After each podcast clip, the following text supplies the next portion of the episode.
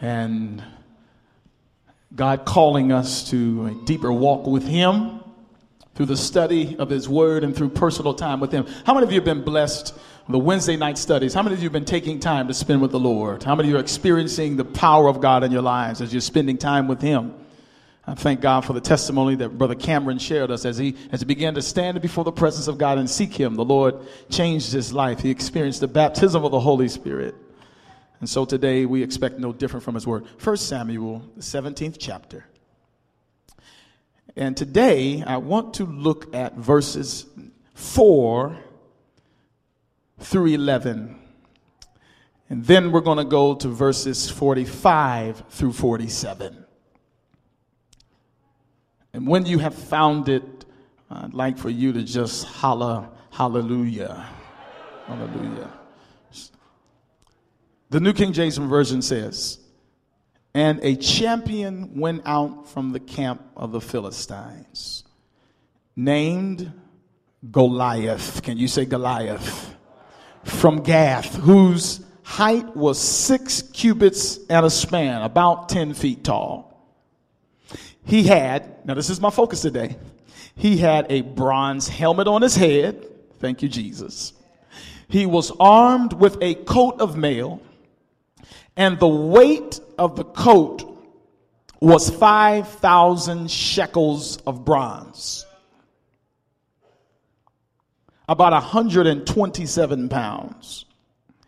And the Bible says he had a bronze armor on his legs and a bronze javelin between his shoulders.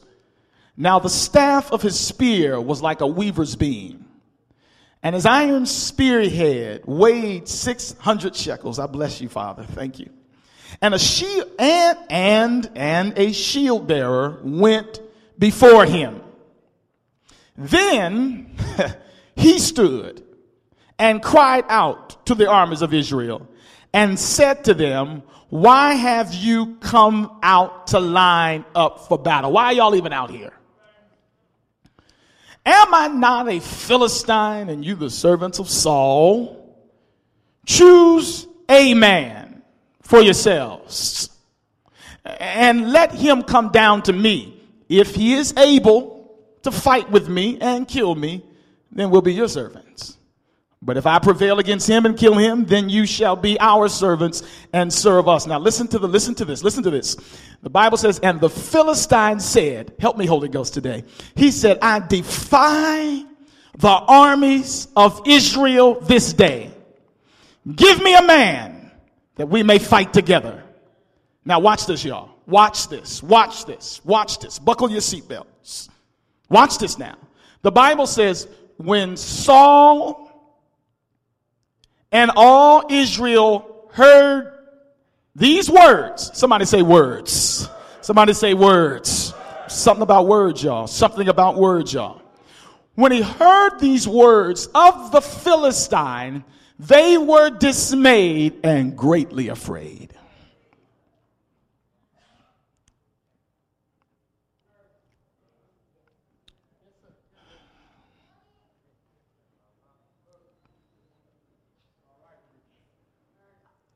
Verse 45. Thank you, Jesus. Then David said to the Philistine,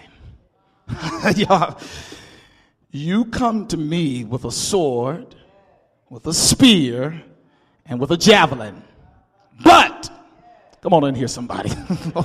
come on, work with the preacher today. He says, But, I need you, God, but I come to you in the name of the Lord of hosts, the God of the, uh, the God, the God, the God, the God, the God, the God of the armies of Israel, whom you have defied this day. The Lord, now watch, watch him now, watch him now, watch him now. He says, This day, what day did I say, everybody? He said, This day the Lord will. Somebody say, The Lord will. Help me, God. Help me, God. Help me, God.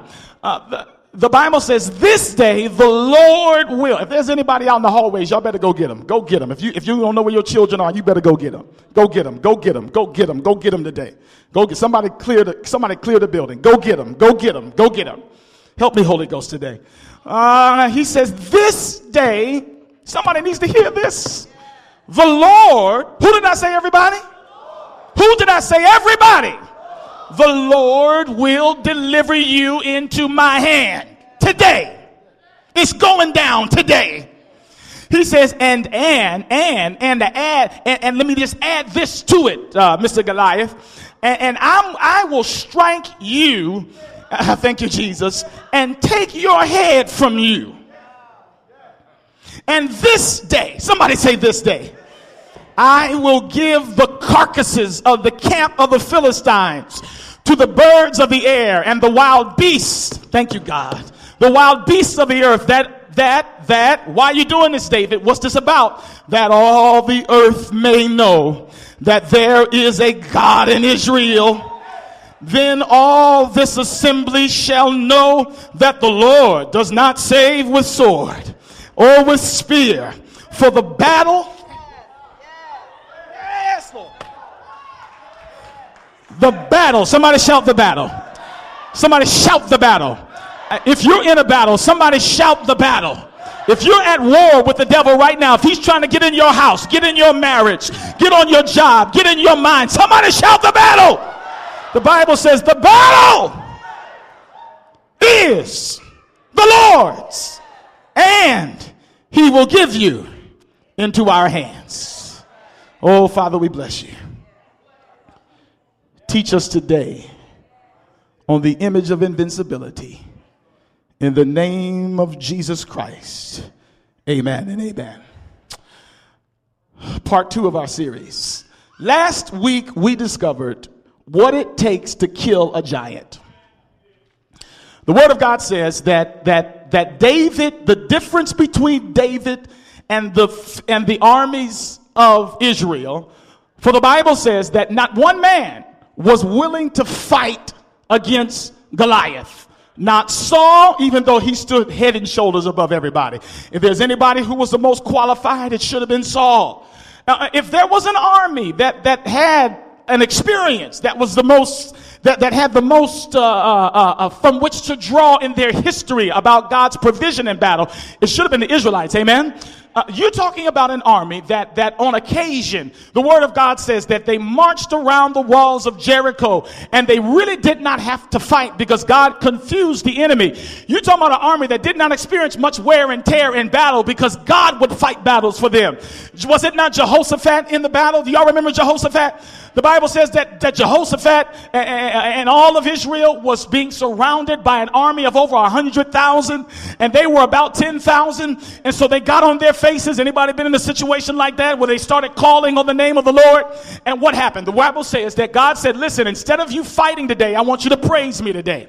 And the Bible says, he says, take, take, take the choir, uh, take your praise team, put them on the front lines of your army. He said, don't put no swords in their hands. Don't put no shields in their hands, but, but put something in their mouth and, and let them open up their mouths and begin to praise God. And the Bible says as they began to praise God, that the Lord began to confuse the enemy. He set ambushments against this army knew what it felt like to taste the sweet morsels of victory. This army had been in situations where all the odds were against them, but God showed up. Was it not Saul that had led Israel in the battle just a few verses before and God wrought a mighty victory? But just like Saul and just like the Israelites, all of us are so prone to forget the blessings of God and we get in situations where we forget every everything that God has done and we get afraid.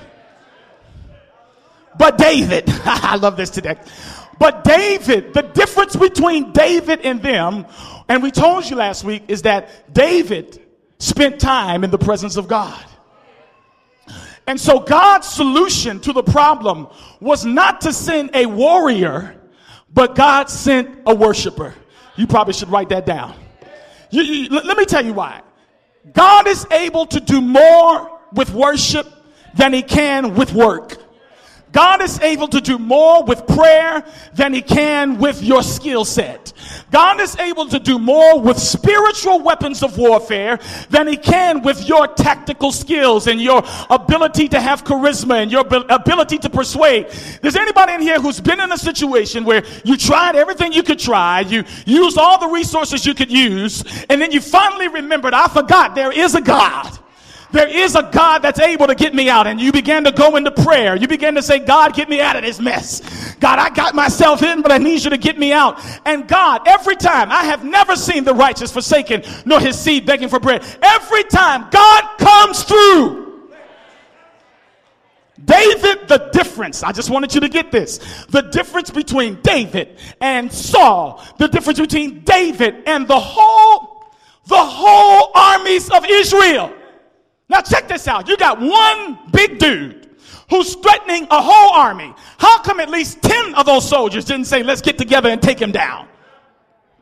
The Bible says because for 40 days and 40 nights they were listening to Goliath. Watch this now. Focus on Goliath and you'll stumble. Focus on God and your giants will tumble. I want to talk today about your focus. The difference Get this, get this, get this. The difference between David and everybody else was focus. While everybody else heard Goliath, David heard God. While everybody else saw Goliath, David saw God.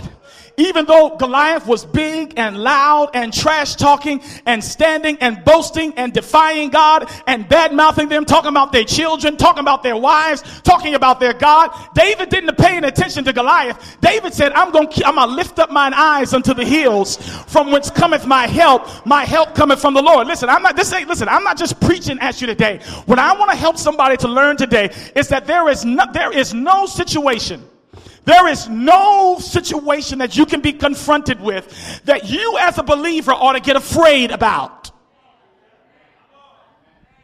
There is no excuse not to trust God. David had never fought in any battles. David had never, but the difference was, is David had spent time with God. And when you spend time with God, God will tell you stuff in the midst of your situation and your problem. And although everybody around you is worried, God will give you peace in the midst of your storms. Do you know what I'm talking about today? Some of y'all have been there where, where you knew your back was up against the wall where you knew you had no way of getting out where you were. It could have been a, it could have been a, a, a, legal trial against you. It could have been a bill collector coming after you. It could have been a marriage, a family situation. It could have been your health. But I have learned today that when we put our confidence in our God and not our confidence in our abilities, God always makes a way out of no way. The Bible says the battle is not yours. Anybody got any children in here today that you've been trying to reason with and you're trying to get them to see it your way? Or there's a problem that you're dealing with and you're trying in your strength to change it. I have learned in my short life that you cannot change your situation. You cannot uh, remove the circumstances or, or, or, or change the dynamics. There's only one thing that God gives us at our disposal that'll shift whatever you're going through. And that is you got to put your confidence in God. You got to let go and let God. The problem is, too many of us are in control all the time. David, see, David had been in his presence. Gosh, I wish you would get this today.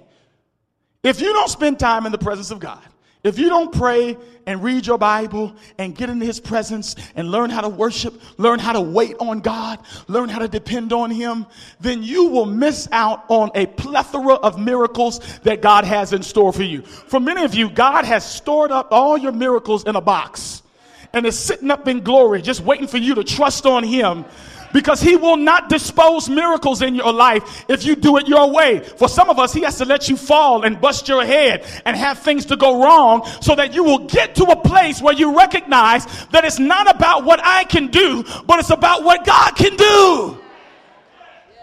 Now, here goes my sermon for the day. 40 days and 40 nights, Goliath interrupts their worship. I don't have time to backtrack. But there's a reason why Goliath came to them 40 days and 40 nights in the mornings and in the evenings. God, Goliath's strategy was if I can break their worship, if I can break their time in God's presence, if I can break their communion with God, then I can get them to be uh, full of fear. And if I get them afraid, then fear, the Bible says, is the opposite of love. And fear always ends up in sin. The Bible says perfect love casts out fear. Watch this now. The devil has one agenda, and that's to make you afraid if he can get you to doubt God and get you nervous and worried about what God is going to do, then the devil already has you in the palms of his hands. When he came to Adam and Eve, what did he do to Eve? He inspired doubt in her mind to fear that God really didn't have her best interest at heart. Satan's weapon is fear. You can control people with fear. Anybody been in the airport lately? Before 9 11? If somebody said to you, let me, let me check A, B, and C, take off your shoes, you'll look at them like you was crazy. So who you talking to? No, I ain't taking my shoes off. But now that they talking about terror everywhere and they raise the colors orange today, green tomorrow, controlling people with fear, getting people to buy stuff they really don't need, getting people preparing for Armageddon. If you use fear, you can control the masses. And Satan uses fear to control us, to get us not to move where God wants us to go. So, watch this now. The Word of God says that Goliath is this imposing figure. He is about 10 feet tall. He is at least 500 pounds. His muscles, his, his, his frame is imposing.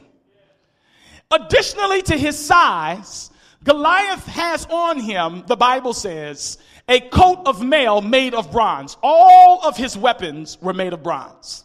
All this is tactical. Uh, because bronze uh, reflects off the sun in times of war. So as, as Goliath is standing there, not only is he a big dude, but his armament is glowing almost like a godlike deity in the noonday sun. And so the Bible says, in addition to his armor, that he has an armor bearer who stands before him holding his shield. In addition to that, not only is he a big dude with a lot of weapons, he also's got a lot of mouth. And the whole time, Goliath is just barking about what he's going to do. He's talking about what he going, what, what he going, how he going to kill him. He's saying, I dare y'all to just put one man out here to come on and do something to me.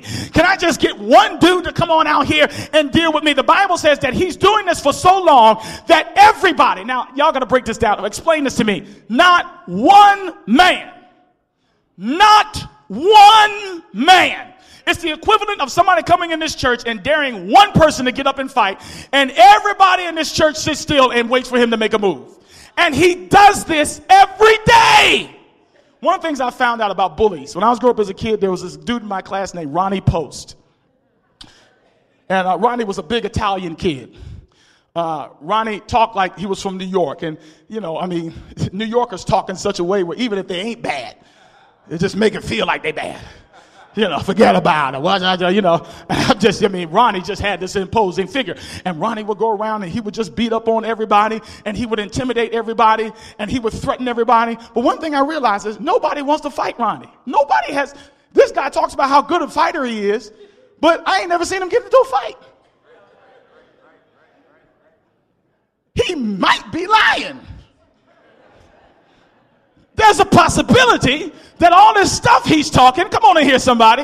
Y'all know how bullies are. There was a guy when I was in school. He was the smallest dude in the school, but he had the most mouth, and nobody would bother him because of his mouth. And I'm sitting here figuring out, I'm saying, hold on now, ain't nobody fought this dude. Nobody has challenged this guy. So one one day,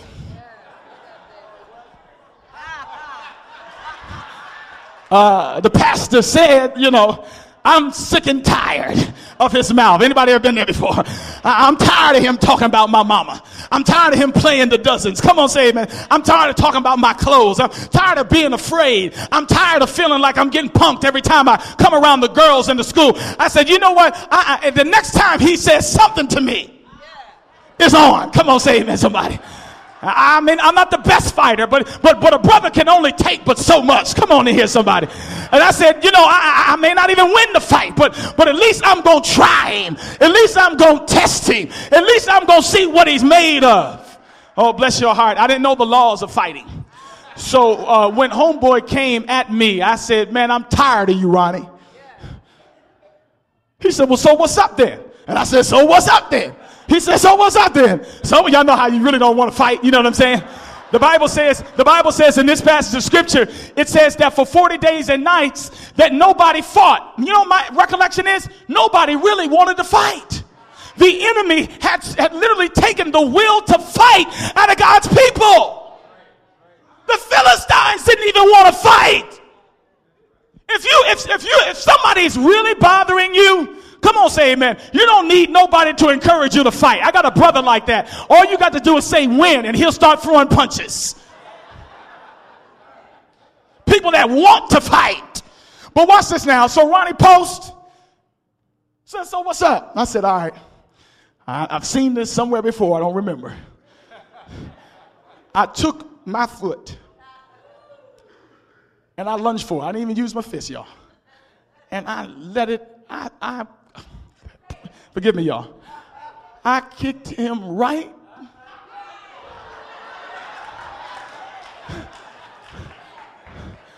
How many know that the giant came tumbling down? Not on this day. He caught my leg before I connected. And I took a beating from Ronnie Post. But at least I fought him. At least I tried. I might go down kicking. I might go down with a black eye. But all the kids in school, you know what they said afterwards? They said he got his butt kicked, but at least he fought him. I start getting respect with the other classmates now. I mean, I lost the fight, and people are like, man, yo, I need you to look out for me. I'm just telling you, though, but at least have a desire to get out there. Watch this now. In the text, for 40 days. It's got, eventually you got to say, listen, we've been doing this going back and forth for 40 days and there's no action happening. They should have realized that they did not want to fight them. They were afraid of God's people. See, if you study, you'll find out just a few verses before the armies of Israel, listen y'all, listen, had just had just beat the Philistines. What's the difference between now and then? Their leader is no longer full of God. Courage comes from God. Faith comes from God. Gumption comes from God. Fear comes from the devil. The Bible says, For God has not given us a spirit of fear, but of love and of power and of a sound mind. Now, watch this. I was reading a particular scholar, and he made a phenomenal observation. And we're going to close on this. He said, if you look at Goliath's armament, his size, now don't miss this. This is my sermon. Y'all got to get this. If you look at Goliath's armament, his size, the fact that he had an armor bearer, a trained soldier in front of him, you will come to the conclusion that Goliath never intended to fight. Goliath was a showpiece. The Philistines put him out there just to intimidate. Let me take this a little bit further. Let me use Shaquille O'Neal as an example. When Shaquille O'Neal was a good basketball player, when he was, go on to Boston, man. Go on to Boston. We don't need you. Uh, when he was, follow me now. He got so much acclaim in pub because it's very difficult to be that tall and be that nimble. Follow me now. Our bodies, because of sin, are not designed when we're carrying that much weight and that tall to be quick. So people were amazed this guy's big, but, but his footwork is pretty good. I mean, it's an anomaly to be that big and yet be that nimble. Another example, there was another basketball player, many of you've never heard about, but his name was Manute Bol. Manute Bol was from Sudan. He was seven seven. He weighed less than Shaquille O'Neal, so he should have been more likely to be more nimble. But watch this now. Manute Bol was the most unorthodox. He had no coordination.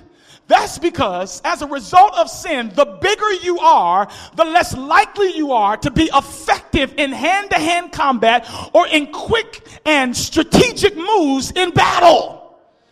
If you look at Navy SEALs and if you look at Green Berets and you look at any soldiers nowadays, the most, the most intimidating soldiers are not big guys. But they're individuals that are quick and that use their head. Watch this now. You know what their goal was? If we put Goliath out here, Goliath is all we have. He's not intended to fight. All the metal and stuff we put on him is too heavy for him to move effectively. So we just hope that they'll be afraid of what they see. Now, let me ask you another question. If you're that big, come here, Sean. oh, yeah. Goliath. Come on, Sean, stand right here. Stand right, turn around, turn around, brother, turn around, brother. Come on now. Just, just work with me for a minute. If you're that big, you are you are armed and dangerous. You got every weapon that's available to you in that day. Your head is covered. Your chest is covered. Your legs are covered. You have, you have a sword that weighs about 50 pounds. Uh, the question is, why are you out here and you have, come over here, brother, an armor bearer standing in front of you? Now, now somebody explain. Now he's saying, notice what Goliath is saying. You look at the text. He's saying, send me a man that we may fight. Now I ain't dumb. I see two men right here. Come on in here, somebody. Or you can play. Yeah, now, I, some days I'm dumb, some days I'm smart. But today, I ain't about to get killed. This is what the Israelites are saying. They're saying, hold on now. If I go out there, he got help. And more than likely, according to the scholars, their most effective soldier was this guy. So, so, so watch this now. If, if, if, if, if, if one man were to come out and fight, it was about to be a tag team behind whooping on the one man, and then they would immediately have gone after the Israelites and forced them to retreat. Because remember the dare. The dare was if one guy comes out here and wins, then you will serve us. So notice this David's three brothers, Eliab, Shammah, and Abinadab. David walks up on the scene, and these brothers are standing here. He's running his mouth and threatening God's people. David comes up, he sees his three brothers, and he's like, uh, now y'all talked all that junk back at home. Anybody who got older brothers know what I'm talking about. I mean, y'all talked about all these war stories and how many people y'all killed and, you know, all the stuff you did in battle. He's like, uh, how come ain't nobody out there going to fight this guy? And Eliab, his older brother, y'all got to watch out for these kind of folk, start hating on David because he was jealous. Because David exposed his fear. And he basically said to him, he said, man, why don't you go back out there, man, where you came from? He said, man, we got this under control. And David's like, man, y'all been out here for 40 days and ain't nobody did nothing. He's like, okay, I'm gonna holler at y'all. Then David says, let me go to Saul and find out. Because David says, I want to do things in order. Let me talk to Saul. So he goes and talks to Saul. He says, Saul, listen, man, this guy is out here threatening us. This guy is out here talking trash. He said, listen, man, we got everything we need to go out here and handle business. He said, uh, what's up? How come ain't nobody out there fighting? Y'all been here for 40 days. And Saul said, uh, listen, man, we, you know, we're, we're, we're trying to plan a strategy. Uh, we're trying to work this out. He said, hold on, let me stop you right where we are. We are the armies of the Lord. Saul, just feel, with all due respect, your, your, your majesty, we are God's army. How come nobody's fighting? Then, then Saul said, listen, man, if you want to go, take my armor. You go out there. Bible says David put on his armor. And David figured out, he said, listen, this ain't my style. And I'm gonna show you why in a minute. He said, I, I, can't, I can't work with this. He said, thank you, Saul, but all I got is a little staff in my hand, and I got me a little slingshot, and I'm just gonna do the best I can. Now, there's a secret that I'm gonna tell you right now on how to deal with Goliaths in your life. Watch this now. Because some of you are dealing with stuff right now and you're afraid. You're already saying it's not going to work out. You're already saying it's too big. You're already saying it's been too long. You're already saying I tried it before and it didn't work. And what the enemy wants you to do is be afraid. He wants you to speak fear. He wants you to listen to fear. He wants you to act on fear. He does because he's afraid himself. Do you realize that the devil is afraid of you? Oh, y'all not feeling me in here today. The devil is afraid of you. I'm going to say it again because y'all don't believe me. The devil is afraid of you. One more time. The devil is afraid of you because he knows that if I mess with them, then I've got to deal with God. But he will only have to deal with God if God's people trust in God. But if you get afraid, then he's got you. Watch this. Goliath's still there running his mouth. His armor bearer is still there. David walks out into the valley. And I told you last week that David was not trying to figure out his military strategy. David was praying. I see him walking down the valley. And can you hear the whispers of the army? What's he doing? I can hear some of his brothers say, Boy, get your butt back here. David, get back here, boy. I, I can't go back to daddy and tell him that we lost you in battle when you're supposed to bring us some food. David, get back up in here. David, David said, Nah, I ain't, go, I ain't gonna let it go down like this. Now, notice, it wasn't about David. The thing that bothered David wasn't that he was offending the armies of Israel. David couldn't take that they were making fun of his God. And see, you know a fight that you're actually supposed to engage in when you weigh your motives. Is this about you? Or is this about the glory of God? Is this about you? Or is this about his name being made known among the nations? Is this about you? But it wasn't about David. David said, Thank you, brother. You can sit down. David said, I cannot allow them to continue to make fun and make small my God. The Bible says that David went out and I can hear him praying. I've been there before. Were you on your way to something? Were you about to get in something? You don't got time to get down and give four hours to God, but all you can do is say, God, I need your help right now. Lord, I don't have the words to express, but I just need you to get me out of this. God, I don't know how you're going to get me out of this, but I know you can. And all the while he's walking, he's not looking at Goliath, he's looking at the heavens. He's not focused on what Goliath got. See, a good military strategy is look at your enemy, focus on your enemy. Hear what your enemy is saying. But see, they did that, and guess what it did for them? It made them afraid. Follow me now. Don't focus on your problem. Don't listen to the enemy. Don't be consumed with the negative. Negative people always lose in spiritual warfare.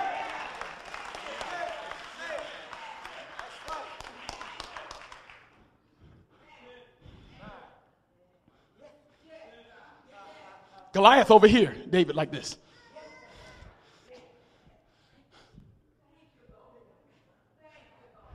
I'm seeing, I'm seeing the other soldiers, they're standing around like, what is this dude doing? David, David just standing out there twirling, just do your thing, God.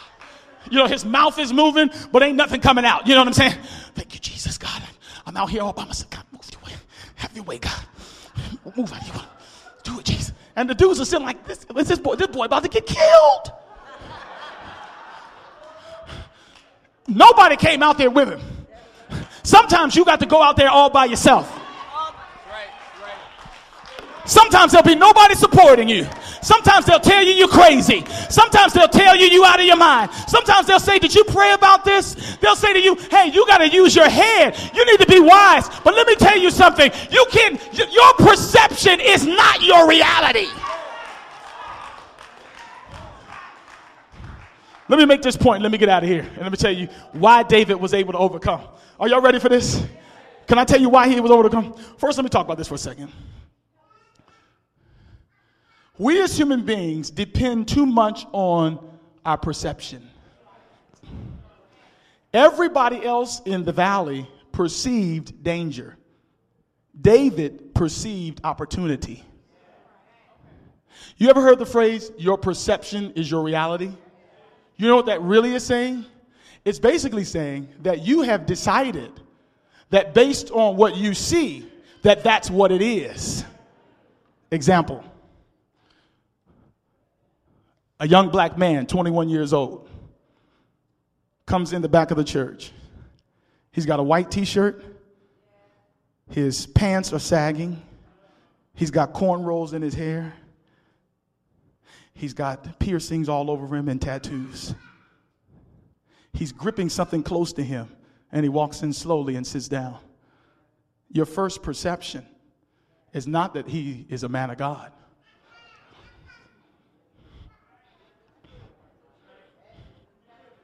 Now, how do you make that judgment? Because perception is based on life's experience. It's not based on reality, it's based upon what you have seen. Let me give you another example.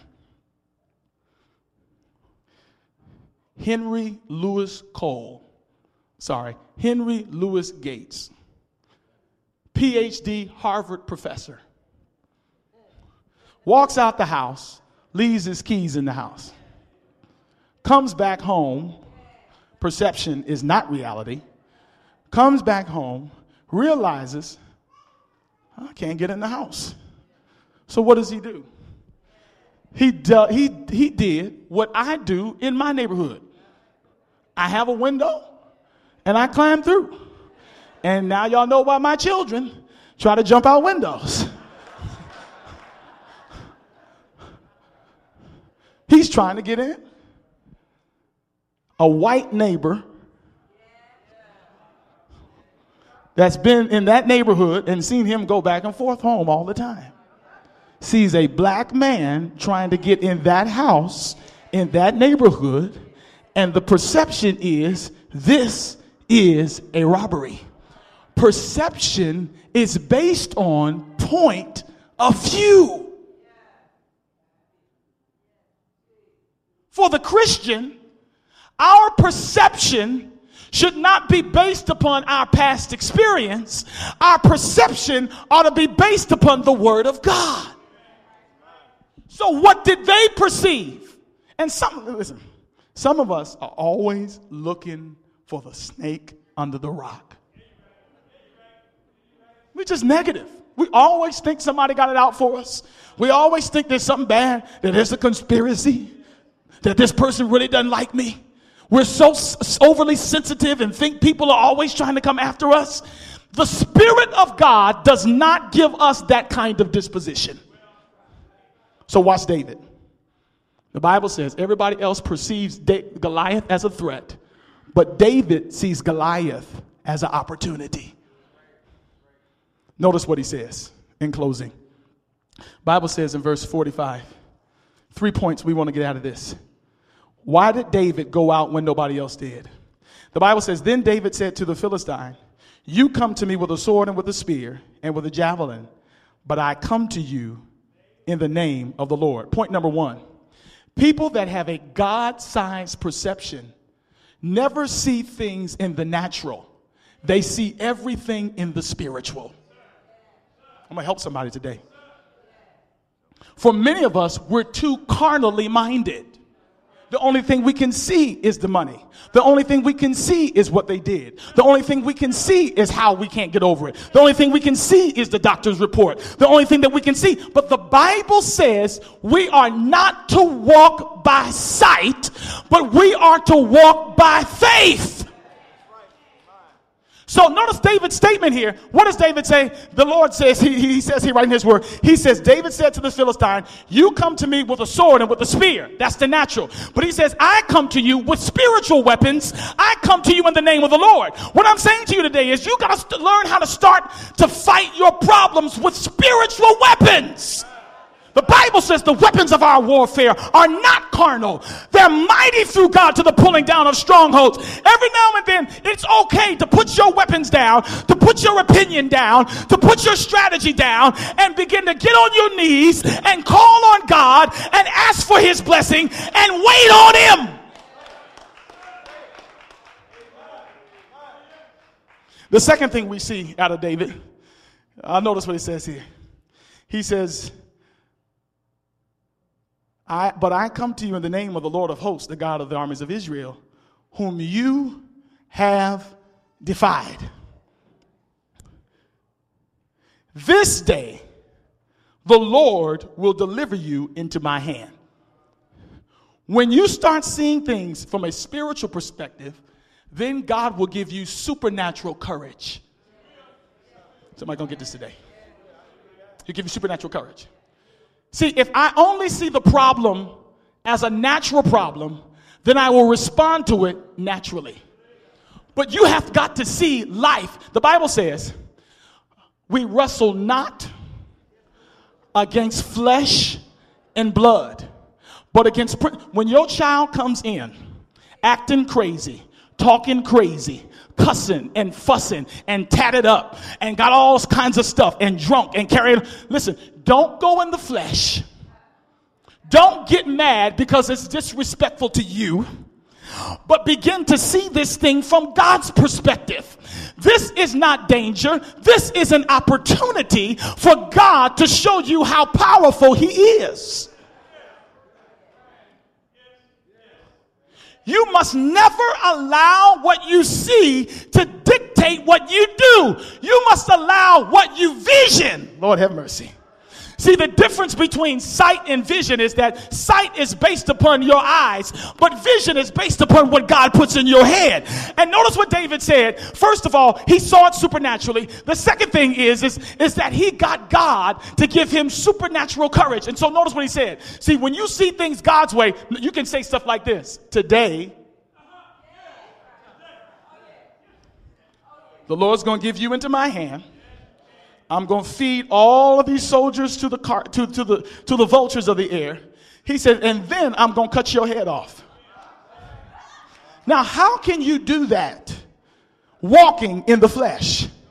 The truth of the matter is, is you won't, listen, it's, it, the truth is, is that he is a giant.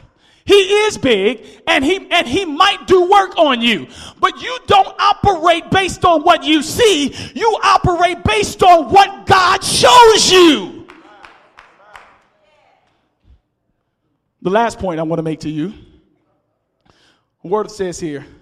He said, I'm gonna strike you and take your head from you. he said, This day I will give the carcasses of the camp of the Philistines to the birds of the air. What kind of courage? Wild beasts of the earth, and that all the earth may know that there is a God in Israel. Watch this now. Then all this assembly shall know, he says it again, that the Lord does not save with sword and with spear, for the battle is the Lord's. Come and play for me. Here's my, here's my closing appeal. You must first see everything in life as spiritual. You just didn't get fired. Come on, come on, come on. Your husband is not just that bad. I always see God at work in every situation. When bad stuff happens, that should be a cue to the Christian that God's at work. Y'all better hear me right now. Hear me right now. What I'm preaching to you right now is stuff you're going to deal with as soon as you leave here. And it's just as sure as you're sitting under the sound of my voice, many of you are going to walk out here today, and then Goliath is going to show up in your life. He's going to reveal himself to you, an impossible situation, something to make you afraid, something to get you off focus, something to get you all entangled in fear, something to get you all nervous and, and a wreck and putting matters in your own hands. But you got to remember that this thing is bigger than you. This is about God trying to do something in you. And no matter what happens to you, it must go through God first. So if it comes to you, God has already allowed it, and God gives you what you're able to handle so that you can bring glory to his name.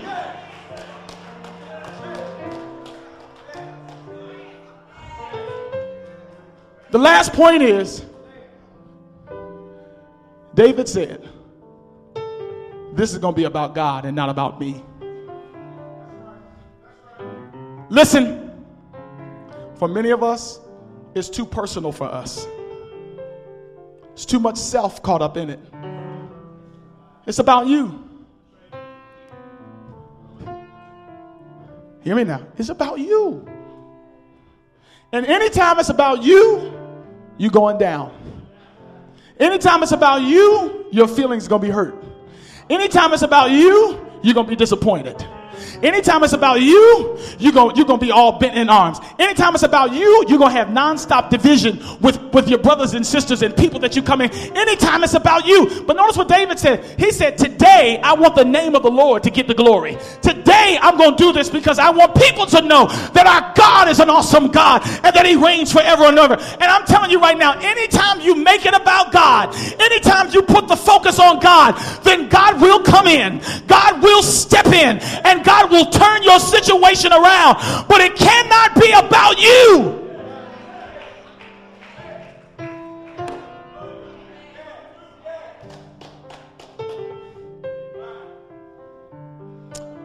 Let's do this. Just as sure as I'm preaching, you are facing a Goliath right now. I don't know what it is. I know I got mine. And you know what the devil is doing? He's telling you right now with words it's not going to work out. They trying to get you. This is a bad thing. One thing I've learned in life Christians are never cursed. Christians are never cursed. Y'all didn't hear what I said. There's no such thing as bad things happening to Christians. Oh, y'all not hearing me now. You know why? Because a Christian is a child of God. And a child of God has a relationship with God. And if a child of God has a relationship with God, that means that God has got their back. And that means that whatever happened in a Christian's life has to go through the hand of God first. And if it goes through the hand of God, then the Bible says that all things, all things, all things, all things, all things, all things, all things work together. No matter what you're going through, no matter what you're dealing with, no matter what the doctor says, no matter what the IRS says, no matter what your marriage is saying, no matter what your children are saying, no, no, God said, He said all things all things, all things work together for them. Now, I'm not just trying to preach to push your buttons, but I'm telling you what I've learned how to do. I've learned how not to get caught up in myself, to get caught up in what I see. I got to look to the hills.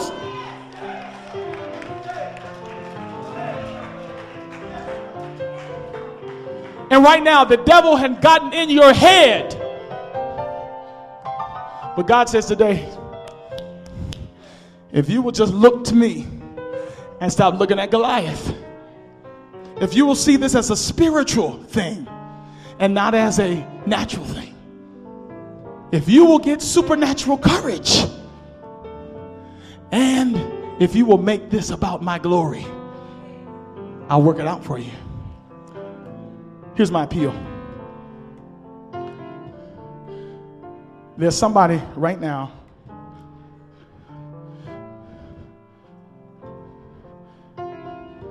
You have a child. And your child is giving you all kind of stress. You're having chest pains. Your blood pressure's up. You've been back and forth to the hospital. You think it's natural but it's spiritual. And you worried about that child the bible says god's people don't worry he said, You seek first the kingdom of heaven. You seek his righteousness, and God will take care of your child. If you know you're here today, you got a child that you've been worried about, that you've been concerned about. If you want, if you want to be released from the fear, if you want to be like David and have supernatural courage and come against the, the enemy in the name of the Lord, I want you to come out of your seat and come down here right now and let God handle this. And let God deal with this. And let God deal with this. Come on over here and stand. Come on over here. If you got a child that you're worried about, come on right here. Now I want some married folk in here. Some married folk. The enemy done got in the home and he done made himself visible. He's talking, he's barking, he's blaming, he's accusing. But by the grace of God today, you don't got nothing to be ashamed about. You're too desperate to sit here and let your blessing go over you. But you want to come down here right now, bring your wife, bring your children, and come to the altar and say, God, I want to learn how to see things supernaturally. I want to see things spiritually. I want to see you work stuff out. I'm tired of depending on my thoughts, myself. God, move.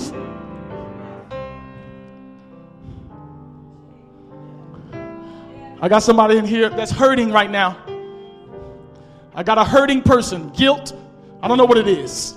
Emotional issues, unforgiveness, bitterness, and you want to be free from it right now. Hear me now. You're still upset about some stuff. You're still discouraged about some stuff. You, you have not let that thing go and it's paralyzing you. It's eating you, it's eating you from the inside out. But I'm telling you today that there's freedom in God. You gotta, you gotta, you gotta work with spiritual weapons. You gotta claim the word of God over your situation. You gotta talk to your situ- to the devil and tell him he's a lie. You gotta call on the name of the Lord even when you don't feel. If you're here today and you want to be free from some stuff you're dealing with, come out out of your seat and come down here and give your stuff to God. God is able.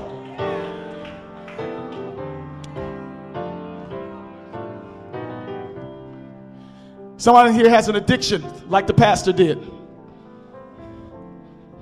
We don't like to talk about this in church. But I thank God for Craig. Where are you, Craig? Lift your hands up, my brother. Anybody else in here been set free from addiction? Lift your hand. Anybody ever been stuck on something and God pulled you out of it? Bless, bless the Lord. God is able.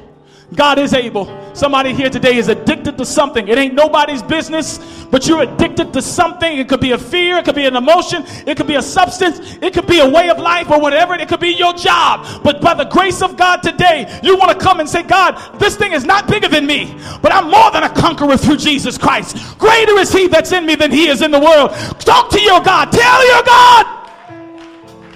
Move right now. Where are you? Move out right now.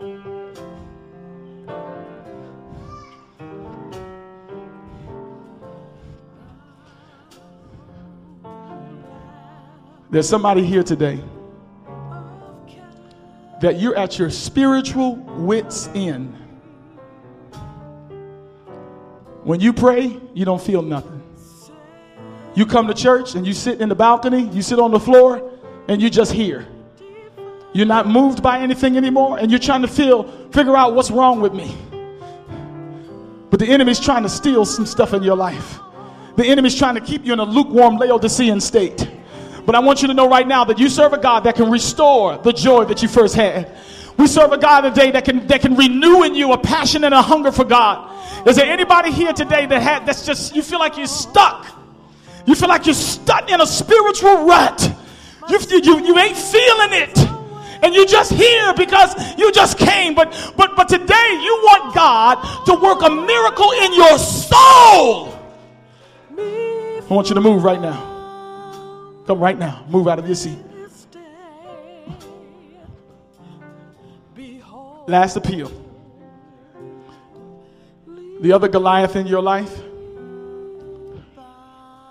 is a broken relationship. You might be an adopted child and you've never met your parents. And there's a burning desire in you to know where you came from. You might be somebody that's at odds in a relationship here at church or in a family, but but you're looking at this thing, you're saying this thing is too big. Too much hurt has happened. Too much pain has been caused. I, I can't get over this. But you but the problem is, is they're not the ones that's bound. You're bound by the pain. But I want you to know we serve a God today that's able to do that. He can release you from pain. Do I have any witnesses in here today that know that we serve a God that can release you from pain? I want you to come right out of your seat right now, whoever you are.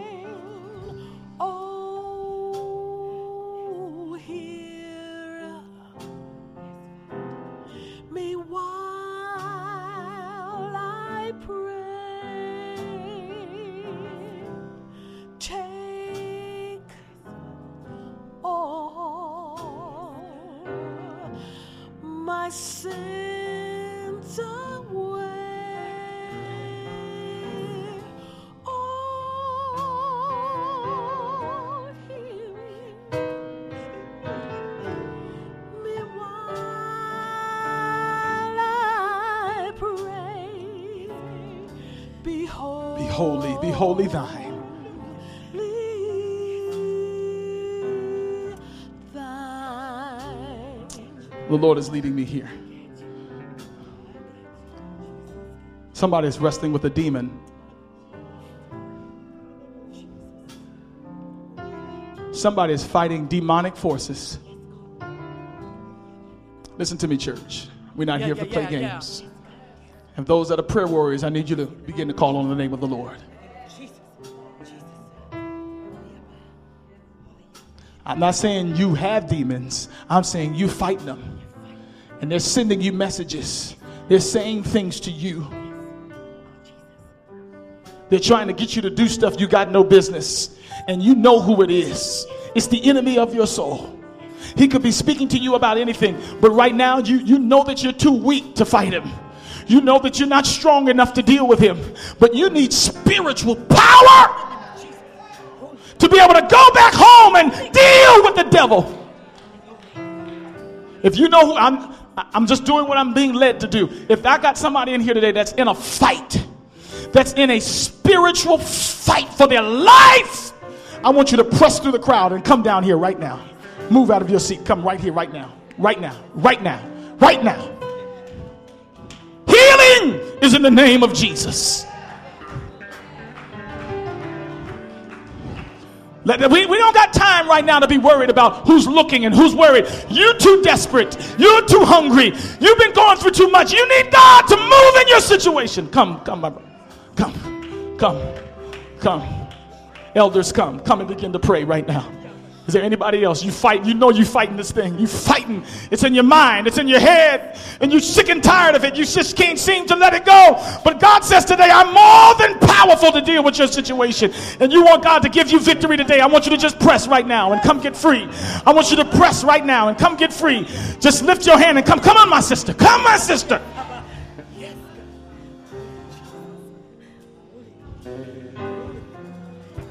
In the name of Jesus. Is there a young person in here right now? You come to church, but you got all kinds of stuff going on. I'm talking to my young people now. Yeah, yeah. Sex, yeah. drugs, and all kinds of other vices you're doing, and nobody knows about it. You're too afraid to tell your parents because of what they might say. You're too afraid to tell your pastor because you're just too ashamed of what you've done. But whatever it is that you're dealing with, whatever it is what you're dealing with today, oh my God, oh my God, please don't let the enemy have the victory. I plead the blood of Jesus over your life right now. If you're in the hallway, if you're downstairs, wherever you are, if you're in the balcony, get out of your seat right now before it's too late.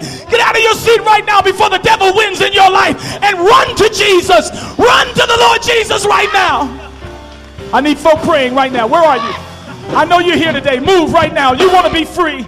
Is there a young person who's got boldness today that wants to be free? It ain't nobody's business. You just want to be free. Move out of your seat.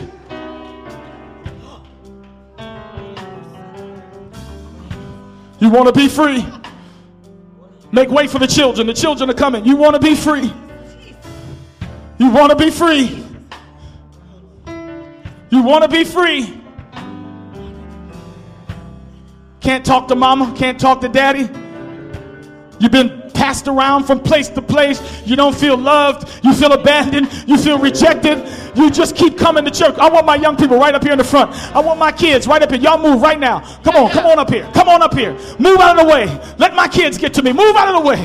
Move out of the way. Move out of the way. The devil's after them like a roaring lion. In the name of Jesus.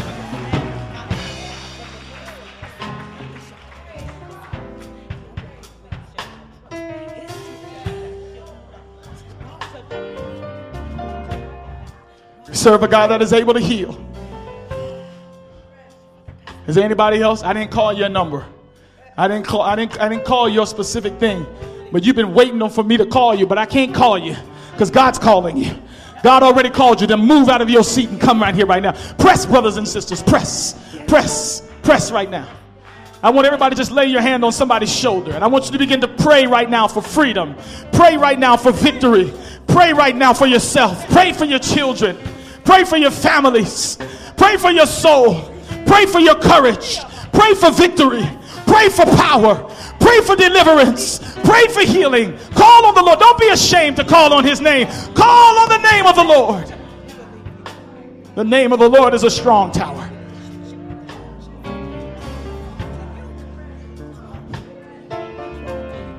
Somebody had thoughts to take their own life. I got somebody in here is dealing with suicide. Somebody came to church today and you, and you, ain't really been. You came to church, but God has He has an appointment with you. He wants you to be saved. Does anybody need to be baptized? Do you need to surrender your life to Jesus? Put your hand in the air. You need to be baptized and give your life again to Jesus. Put your hand in the air. If you want to be baptized and give your life to Jesus, I want you to put your, if you want to be free from the past, if you want to be free from sin, if you want to be free from the enemy, if you want to be free from what you've done, if you want to be free from guilt, if you want to be free from the stains in your life, if you want to be free, put your hand in the air and say, God, wash me. Say, God, clean me.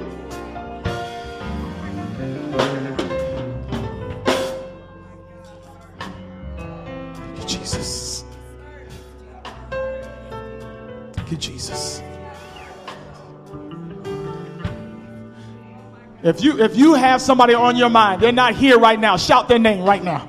You can just shout their name right now. Shout their name right now. Shout their name right now.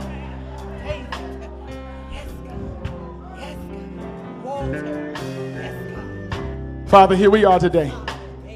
I have a simple request. Give to us what you gave to David. Give us spiritual courage to be able to face our stuff, face our issues, face our giants, and give us supernatural courage to be able to look our situations in the face and say, Today, today, Today the Lord will give me the victory. Today the Lord will set me free. Today the Lord will work it out. Today the Lord will save. Today the Lord will deliver. Today the Lord will heal. Today the Lord will work it out. Today I trust in the Lord. Today.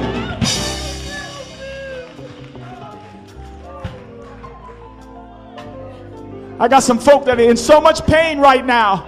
They're fighting back tears. I got young people that are so hurt because of stuff they've gone through in their families that they're fighting back tears. They're fighting them back. Nobody knows what you're going through. It's been a secret. You've been hiding. You've been dealing by yourself. But I want you to know if you would just lift your hands in the air and just begin to call on the name of God and say, God, help me, that God will come to your rescue today, today, right now.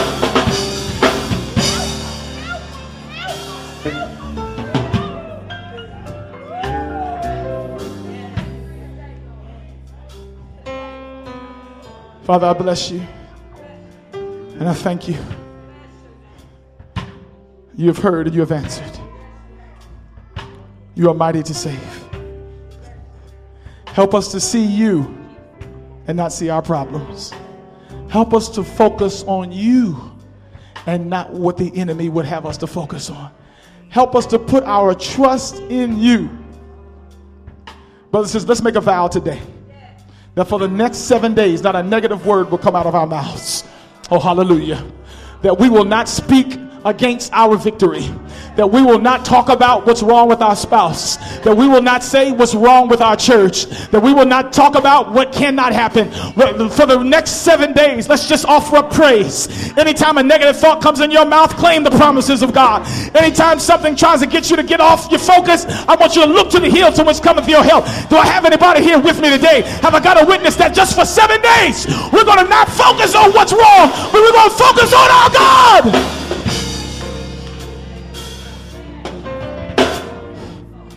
All in favor, say aye. Said all in favor, say aye. God, take control of our minds. The enemy is trying to fight for our minds. But God, I want you to set up a throne in my head. And I want you to reign on my mind. Cover my mind. Cover my thoughts. Cover my feelings. Cover my emotions. God, come in my mind and my heart. In the name of Jesus, we pray. And everybody's bless his name and say amen. And amen. Yeah, Go back to your seats rejoicing. Thank you, Jesus. Go back to your seats praising him. Go back to your seats worshiping him. Come on, let's stand to our feet right now. Stand to our feet right now. Let's just give God praise right now. Come on, somebody. It's right now.